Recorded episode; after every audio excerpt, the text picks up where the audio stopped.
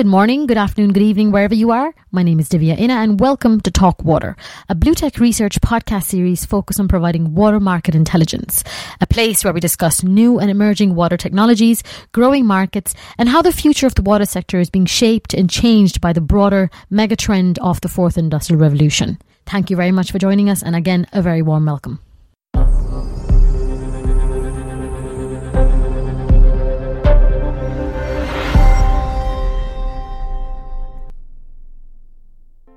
On today's episode, we speak to Walmart, America's largest retail corporation, on its water initiatives. We'll follow that up with a look at the new type of micropollutant called 1,4-Dioxane, found at many federal facilities because of its widespread use as a stabilizer in certain chlorinated solvents. But first, let's hear from our research editor, Rhys Owen, about Bluetech's work this month. Rhys, welcome and thank you for joining us. It'd be great if you could take us through some of the research items Bluetech has looked at in the past month. Sure. So in the last month, well, this month, we feature a blog post from Paul O'Callaghan, Bluetech's CEO, on the raw water phenomenon. Now, this is something that's been in the news lately about a company which is offering bottled water full of all the goodness of nature, as well as literally anything else that might happen to be in it, since it's unfiltered, untreated, and unsterilised. It was covered on The Late Show in the US by Stephen Colbert in a very funny piece where he points out it's also unsane. And it's a comical piece. The reason we're writing about it, aside from it being funny, is we think it does reveal a trend in which trust in public water supplies is actually eroding. And rightly or wrongly, people are beginning to question whether things are being extracted from water that maybe should have been left in, or even whether harmful substances are being added. Now, it's easy to say this is crazy, but interestingly, some of these people may have a very small point. Reverse osmosis can remove minerals from water, which then needs to be remineralized. And unintentionally, carcinogenic chlorinated byproducts can be created in the treatment process if organic material is present with the chlorine. And of course, lead can be leached from older pipes, with Flint, Michigan being a very obvious flashpoint for this. So what does this mean for utilities? I mean, if people lose confidence in public water, then that puts us in a similar situation.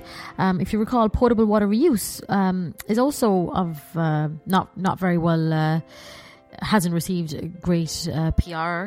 It makes both cases. So in both cases, people mistrust their sources of water. So will direct potable reuse then face even more difficulty in being accepted by the public? Well, ironically, this could be good for water reuse because, as you say, it's already facing an uphill PR battle in many places. But the fact is, the bar is much higher for treatment, particularly potable water reuse. So such lengths have been gone to reassure the public and introduce extra treatment trains and stages that, in fact, it could actually be good in some way for it. I mean, all this points to an increased trend for people wanting to have more transparency on what they're drinking. People want to take control and be more aware of water quality in many places. It's fundamental to health, and we increasingly expect real-time data on, what calories we're consuming, how many steps we've taken, how much we've slept. So the main effect could be further demand for more transparency and data availability and people drilling into really what it is that's coming out of that tap. Yeah, and there is an example that we've seen companies like we featured in this month's briefing. An Israeli company called Lyshot offers a non-contact handheld sensor that gives an instantaneous, I think it's a traffic light system, water quality reading, letting you know if the water is safe, dubious, or not safe at all. And the business model and approach is highly innovative in the water sensor market. So we think anyway. And again, as you're right, Rhys, the goal is democratization of water data and empowering users to monitor their water quality. Yeah, exactly. And with Lyshot, it's aiming to be a crowd-funded consumer electronic play in the water space, which is very interesting. Whether or not the company ultimately succeeds or fails, that's quite an interesting development. And also this points to the increased possibility, we think, of consumers adopting point-of-view systems in the home. We're going to be investigating this in a forthcoming Bluetech Insight report, and we're going to be looking at the a related issue, which is micropollutant and personal care products, things like pharmaceuticals in water. But to get back to this month, on the Bluetech Intelligence platform, we have an in-depth analysis of the challenges and pain points of anaerobic treatment technology for high-strength industrial wastewater. And what we're looking at is how some of the newer companies and challenger companies, if you like, on the market are tackling the challenges of anaerobic technology, which is advantageous from the point of view of producing biogas and having a smaller footprint and less sludge. But it has suffered from a perception that it's complex and it doesn't respond well to shock loads. Now, industries such as food and drink, batch-orientated industries, are particularly susceptible to variations in the COD and pH and so on. So there are quite a few interesting companies that are looking at meeting these challenges and actually getting market share and getting into brewing companies and dairies and facilities like that with anaerobic treatments. Very exciting. Can you give us some examples of some of the companies that's been covered in the report? Yeah, so one of the younger companies making headway in this area, an example, is the Irish company NVP. One of the interesting things about NVP, one of them, is that it seems to be one of the only companies offering an anaerobic solution that can operate in temperatures below 20 degrees Celsius, which of course opens the door to using anaerobic treatment in municipal areas, which don't often see the temperature climb above 20 degrees, for example, where we are here in Northern Europe. So, yeah, lots of interesting developments there. And then finally, we have expert John Vale with a timely look at recent moves by the American administration to open up the entire offshore continental shelf in America to offshore drilling. So, on the face of it, that could be an excellent opportunity for produced water treatment suppliers. But John has written a piece, very interesting, on why all may not be as it seems. And that's on the platform at the moment as well. And it's an area we'll be continuing to watch. Fantastic. Another bulky edition. Yes. And it's almost time already to work on the next one. Exactly, it is. Great. Well, thank you very much for that, Rhys. And for all Bluetech clients, this research material is accessible on the Bluetech Intelligence platform on www.bluetechresearch.com. For others, if you're interested in one or more of the topics we've mentioned, please feel free to get in touch with us. Thanks again, Rhys. Thank you. Thank you. Yeah, I think that went. Moving on to our next piece. Managing water in a circular economy is the focus of today's podcast and also the theme for Bluetech Forum this year. So what does managing water in a circular economy mean? Well, it's developing a comprehensive suite of solutions to respond to today's global challenges. And those solutions can range from developing integrated water resource management strategies to implementing wastewater reuse strategies. And, you know, over the past year, corporate users such as PepsiCo, L'Oreal, Metzaboard, all from different industry segments, have shared with us their water challenges. On today's episode, we speak to Walmart, American multinational retail corporation that operates a chain of hypermarkets, discount department stores and grocery stores. So I speak to Walmart about its role in water. We have in line with us Tony McCrory, Senior Manager at the Water Compliance Division of Walmart. Tony, welcome and thank you for joining us. You know, as I mentioned at the start, we've spoken to various end users from different industry sectors about their water sustainability goals, but this would be our first conversation with a retailer. So I suppose compared with other industries like mining, manufacturing and agribusiness, that extract and consume large quantities of water, retail doesn't really consume that much water. I mean, but at the same time, I can imagine that Walmart's responsibility extends far beyond its own operations, you know, to the supply chains. But in terms of Walmart's operations alone, can you share with us some approaches that Walmart has taken to conserve water? First off, Divya, thank you for this opportunity. We're very excited to be a part of the conference and to get to participate in today's podcast. We at Walmart estimate that more than 20% of our operations around the world are, or by 2025, will be located in regions facing high levels of water stress. We are working to preserve the quality and quantity of water available by improving efficient water use in our operations.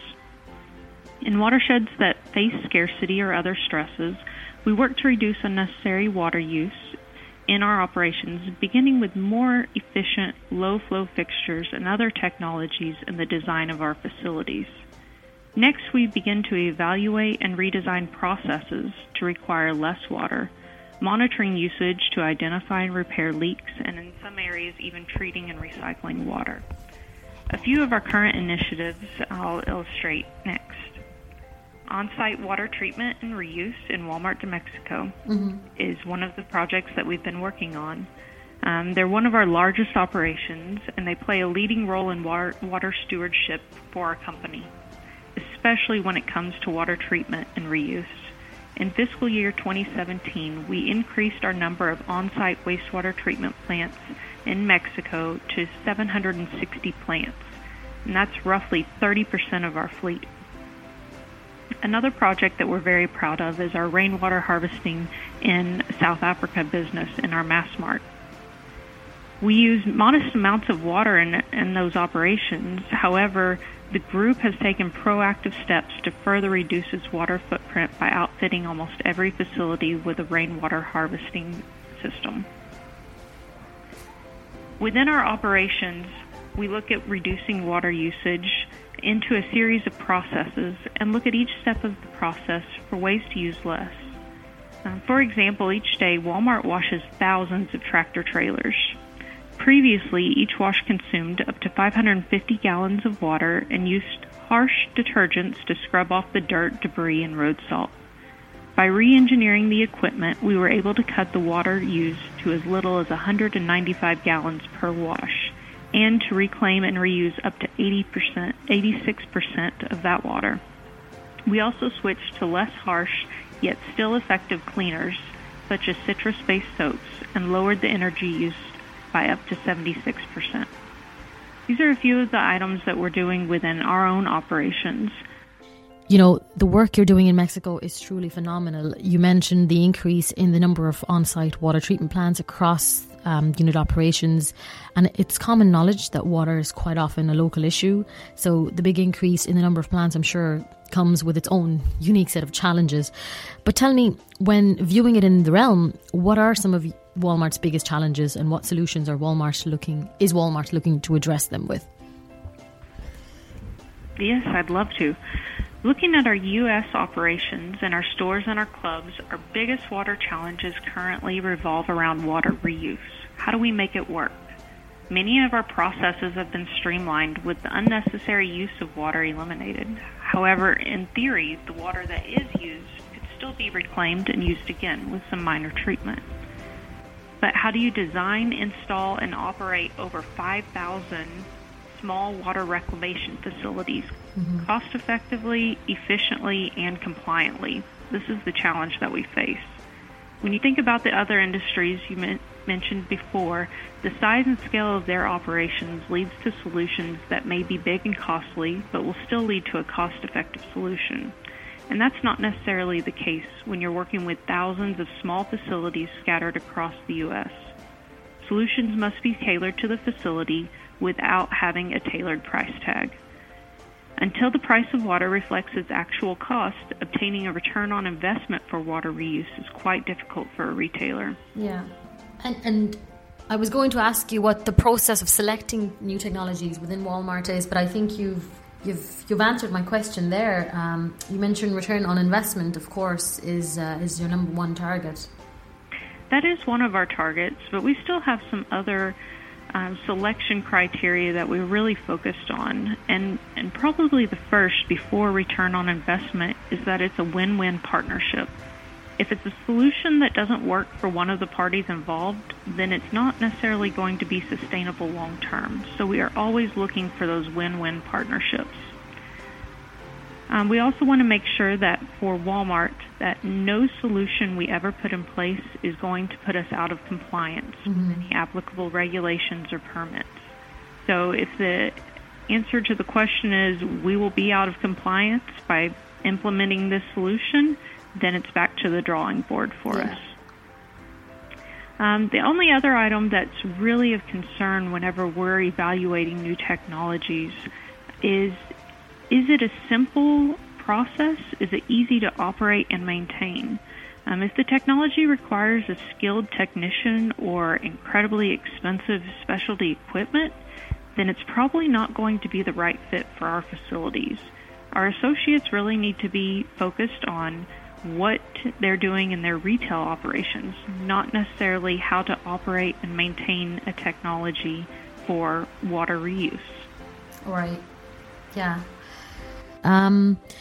In terms of looking ahead, what are your water goals for the next 5 years, and what plans does Walmart have in place to achieve them? So I can't share too much information, but I do have a couple of key projects that we're focused on over the next few years that we're really excited about. The first is a project that really kicked off following the needs that we saw after the recent hurricanes that hit Puerto Rico. We are partnering with Mercy Corps and the Miami Foundation to look at providing clean water to Puerto Rico.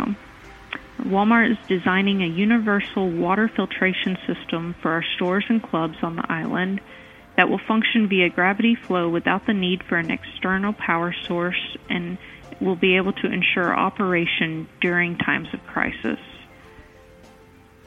This will ensure potable water is constantly supplied to our locations during times of water outages or a reduction in supply, and that our customers have access to clean drinking water at all times. This project will include installing low-maintenance solar energy systems and drinking water filtration systems to function off the grid while providing reliable power and clean drinking water to people in the community. You touched upon a number of important topics there, particularly when you spoke about the project in Puerto Rico. Is Walmart considering technologies like decentralized modular systems? Would that be an attractive option for a place like Puerto Rico, for example? Very much so. We're very focused on these decentralized systems, but systems that we can place in line with our current infrastructure in the stores and the clubs. Yeah. What we want to try to avoid is a large retrofit project that doesn't provide that quick turnaround time and the low cost that we need. Yeah. Thanks very much for your time, Tony, and we look forward to hearing more from you at the event. Thank you very much. Thank you. And finally, let's hear more about this new contaminant 1,4-Dioxane that I mentioned at the start, and find out really what it's about. So I've caught up with Bluetech research analyst Mira Slawa to hear more on this. Mira, welcome, and thank you very much for joining us. I've heard about 1,4-Dioxane, and I've heard that the EPA have classified it as likely to be carcinogenic to humans. So we're talking about some pretty scary stuff here. So let's set the scene here. Explain to us, what is 1,4-Dioxane exactly, and how does it get into water? 1,4-Dioxane is a synthetic industrial chemical which is primarily used as a stabilizer for chlorinated solvents during degreasing operations. It is now used in a wide variety of industrial purposes, such as a solvent for varnishes, resins, oils, and waxes.